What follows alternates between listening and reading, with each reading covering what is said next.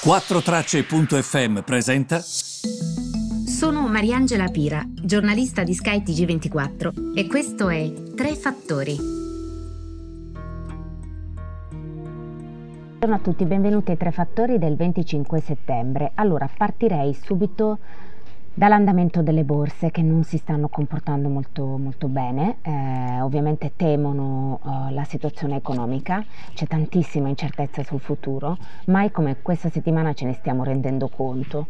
Gli investitori quando parli con loro ti dicono stiamo monitorando l'andamento dell'economia, non abbiamo visibilità neanche su ottobre, questa è un po' la situazione, quindi è una situazione ovviamente molto molto molto molto complicata come potete immaginare. Ho visto che i future americani, quindi quelli che sostanzialmente raccontano come aprirà Wall Street, restano um, positivi eh, per l'apertura di oggi. Questo eh, potrebbe anche evitare diciamo, una settimana, un bilancio della settimana in perdita, eh, perché ehm, ricordiamo che ieri alla fine ci sono stati dei leggerissimi eh, guadagni. Eh, certo, c'è stato anche il rally delle borse, anche se comunque ormai lo possiamo definire svanito. Sono borse davvero in cerca di una direzione, quelle che vediamo ehm, negli ultimi giorni. interessante quello che ha deciso uh, Spotify, perché l'amministratore delegato di uh, Spotify ha deciso di fare quelli che ha definito dei moon shoot um, operazioni in Europa. Eh, investirà sostanzialmente parte del suo patrimonio per um, galvanizzare delle start-up, delle società eh, che eh, stanno facendo delle cose dal punto di vista tecnologico interessanti. E quindi lui dice, se vedo delle cose interessanti, io investirò ehm, su di loro, crederò in queste mh, aziende che praticamente mh, investono in tecnologia, eh, creano dei nuovi modelli di business e lui sostanzialmente dice questo, dice se vedrò eh, dei progetti interessanti, io investirò in questi progetti. Una cosa che ho trovato comunque soprattutto al giorno d'oggi quando c'è bisogno di qualcuno che creda nelle idee di giovani e di start-up, ehm, eh, vista la situazione di magra eh, che ci troviamo ad affrontare in questo momento.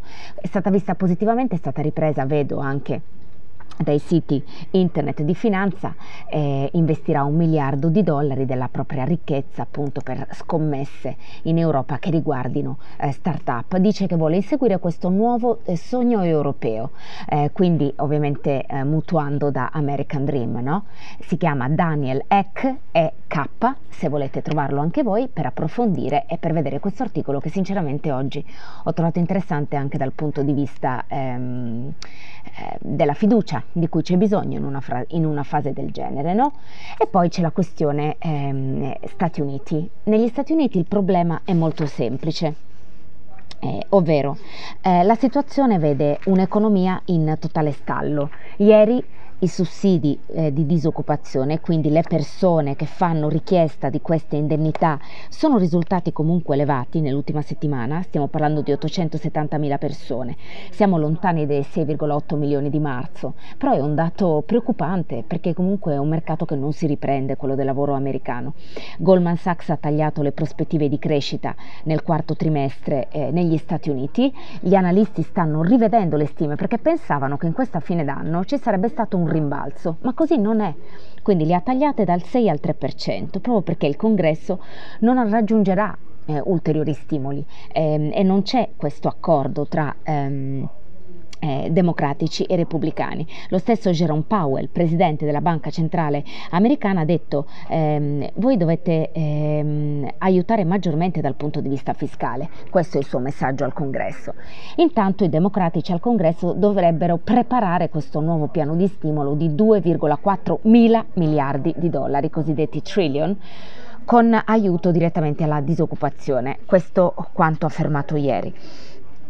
Vedremo se sarà così, perché di fatto finora l'accordo non è stato, uh, non è stato uh, raggiunto.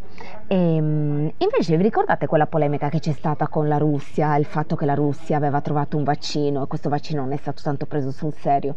A esprimersi è stata la top model Natalia Vodianova, che comunque evidentemente non questo suo messaggio è stato interpretato come ma le è stato chiesto di dire una cosa del genere, lei ha detto che praticamente se tu stai in Russia in questo momento ti senti molto più assicuro durante la pandemia, pandemia che in qualsiasi, in qualsiasi altra parte d'Europa. C'è chi criticandola ha detto che comunque in alcune parti della Russia, anche dal punto di vista del numero degli abitanti e della densità abitativa, è diverso che trovarsi nel mezzo dell'Europa. Um, però è curioso che lei si sia espressa su questo argomento, no?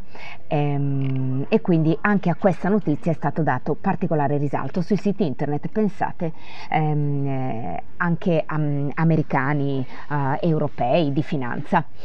Invece, ad ultimo vi eh, ricordo un articolo perché molti discutete sulla questione TikTok, che questa settimana, vista la crisi economica, abbiamo lasciato un po' in disparte, ma la riprenderemo la prossima. C'è un articolo molto interessante su CNBC, si è andati adesso in apertura, ehm, che sostanzialmente dice ecco a che punto siamo sulla questione difficilissima e delicata di TikTok ok?